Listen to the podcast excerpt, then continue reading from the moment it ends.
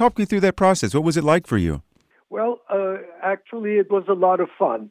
Uh, I never took notes, but I just sat and thought about it. Went back, you know, it's a long life. I'm 89 now, going on 90, uh, and um, you know, things come back to you. As a matter of fact, I think uh, I hope some people are that way, that uh, memory comes back faster uh, when you are older and have some time to think than when you're busy and are younger.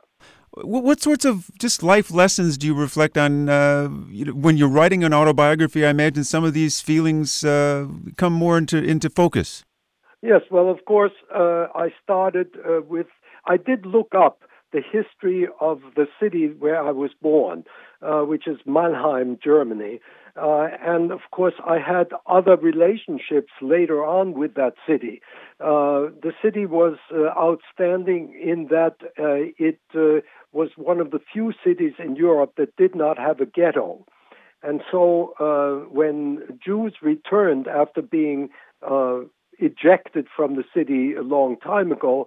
They came back in the 18th century, and from then on were rather free. And I reflected on that, and my father um, came to Mannheim in uh, 1921. My mother was born there in 1900, and so the family uh, had a long relationship with the city. Uh, after that, uh, when we left in 1939, uh, I came back as a an American soldier, and which was very strange that the uh, point where the our uh, division met was exactly a half a mile from the house where I was born. And this was rather a shock, but from then on, uh, the whole relationship with myself and the city uh, has blossomed. I've written four works for the city, uh, two for the orchestra there, one for the, the largest church uh, in town, and the other for the anniversary, 400th anniversary of the city, which was commissioned by the mayor uh, for the wind orchestra of the city. And so that uh, started a whole series of uh, adventures uh, in my mind. And so instead of uh, writing a biography day by day or year by year, uh, I reflected on the many stories that happened during certain times in my life. Uh, first in childhood, uh, which was very different because I lived through the early years of the Nazi era. just before the war, we came to America in early 1939 and then uh, my early school years, the later years in college and graduate school, then in the army, and so on. And when you think of it that way, stories come back, and that, that's why I call it um, stories about my life uh, from a composer's life rather than an autobiography. What a, a, fascinating relationship with Mannheim. That's uh, completely unique. Going back to that that, that pre-war time, the, the, the time leading up to that war, could you share just a few uh, pivotal memories from that early childhood period in your life? Well, of course, uh, we lived a segregated life. My father was the chief cantor of the Central Synagogue, so uh, it, our life revolved around religious uh, celebrations, etc., uh, both at home and in the synagogue, since my father had this uh, position. Uh, however, uh, we were segregated because Jews could no longer go to restaurants, the movie, or any other public place. Uh, so everything was a kind of limited as far as my childhood is concerned. I also remember, of course, starting violin lessons at seven, and that uh, occupied a great deal of my time because I loved to practice. And as a matter of fact, the teacher I had, um, who played a great role in my uh, first years of playing the violin, uh, that teacher came every day because he lost his job because he was also Jewish, though he was converted early, but that didn't make any difference. He came every day to uh, practice with me or give me a lesson because my mother fed him. He was so poor. Uh, those kind of uh, memories uh, are embedded in one's mind. also, uh, certain things. I was the first class that was uh, segregated from all other children, and it was the start of a purely Jewish school uh, away from the regular public school. Uh, that made a big difference because we had no association with other children. Uh, so those things one remembers uh, through one's life. I'm curious to know, Sam, when you come to the United States and you're arriving at a period of uh, during Jim Crow, and then of course later on we have the civil rights movement. How, how did that uh, your early experiences um, color your your assessment of, of the segregation going on in your new adopted country with regard to African Americans? I was really not very uh, conscious of that since we lived in Massachusetts and uh, we grew up. Uh, actually, uh, we had a next door neighbor who was uh, a black family, and we were very close to them. We went to school together, and so on and so forth. So I was not, uh, in my early days, aware of segregation. I became aware of it very much so uh, after uh, I was in the army, where we did have segregation until, of course, uh, uh, later on in the Truman administration and certainly Eisenhower, uh, the army was integrated. But then, after the army, I went down south and I was shocked. I, I can tell you an incident. Um, I. Uh, I was stationed in Texas uh, as a soldier, and uh, my first trip when I had a pass was to go to Dallas. And I always liked to sit uh, at the back of the bus. So I took a bus to North Dallas, and I was the only person in the bus, and I sat in the last row. And the bus driver, after starting out, went stopped and uh, parked the car, the the bus. And I asked him, "Listen, uh, aren't we going to North Dallas?" He said, "Not while you're sitting there." And I was made aware that uh, whites sit at a different place from blacks and that shocked me. Uh, and I, I was very much um, involved in the civil rights struggle uh, in Dallas itself uh, because it was very segregated, and uh, we tried in my position to integrate as much as possible. You write about the the educational component in your military career uh, as being uh, you know different, but also uh, nonetheless very real. Could you speak to another uh, kind of awakening or awareness that came about through your your military time? Well, in my military time, uh, at first, I was very much afraid because, you know, uh, the military or guns were the farthest thing from my uh, psyche uh, since uh, all I did was do music and philosophy and reading history and so on and so forth. And that I, I was never aware of the army culture until I was drafted. Uh, once I was in, I tried to uh, do the best I can, and I was very lucky because besides being in the artillery uh, and the tank corps, uh, I was also a chaplain's assistant, and I was able to do music.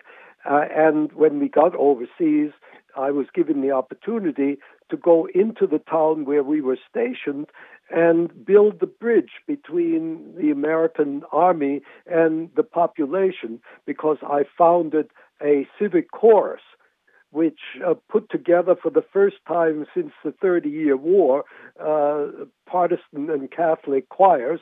Uh, and we actually sang together, which to me was a, a, a great forward step you uh, since the, the, the civic chorus uh, years, um, early beginnings in the terms of not only leading a group but obviously teaching along those lines. You've taught since the 1950s, and I'm I'm wondering what sorts of changes in in the student population, attitudes or, or commitment habits, that sort of thing, stand out in your mind over that span.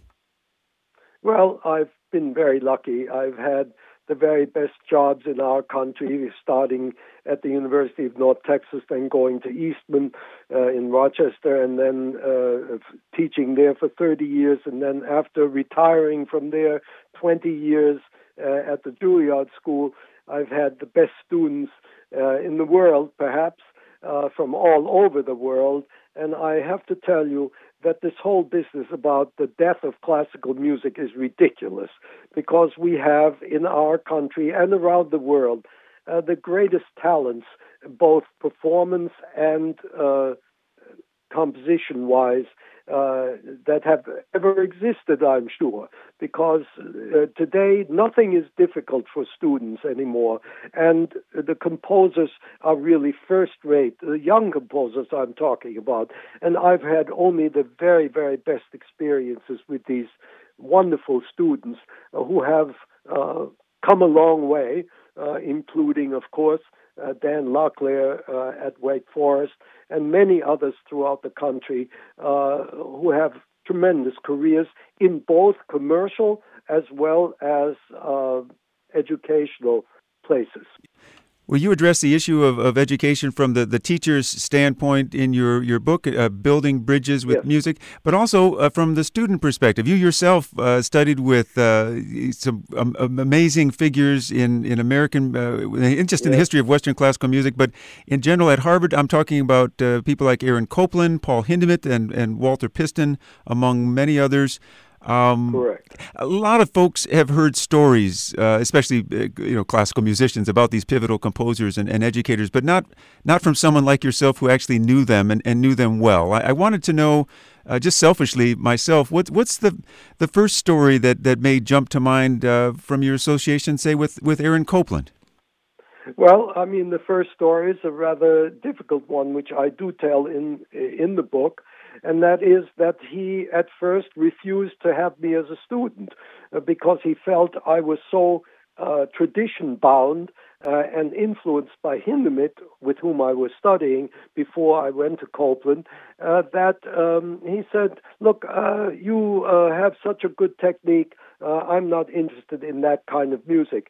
And it was very difficult to have a breakthrough with him because he was very critical which, by the way, I now appreciate more than ever, uh, because uh, he wanted me uh, to change and look into myself more rather than into uh, having a great technique uh, in counterpoint or harmony and so on. And he helped me greatly by first refusing to have me as a student and then being very critical. And it took 10 years uh, after I studied with him that he gave me a letter of recommendation and finally said, Sam, you're really a composer now. After hearing your first and second symphony and your first opera, I really think that you're going to make it.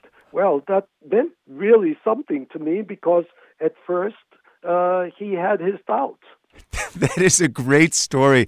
I love that. I, you know, uh, hearing, um, I think it was Leonard Bernstein talking about his early associations with, with Aaron Copland and how Copland would look at his score and tear it to shreds and look at maybe one measure of music and say, Here, Lenny, that's you. Write the rest of it like that measure. And I just found that very interesting. Well, that's, that's the way he taught. And he, it was the same thing, uh, you know, and uh, Bernstein, uh, when I was a student uh, at Tanglewood, of course, uh, I had an association with Bernstein, and and he uh, was so uh, laudable about the instruction that he had with Copland, and I have always felt the same way.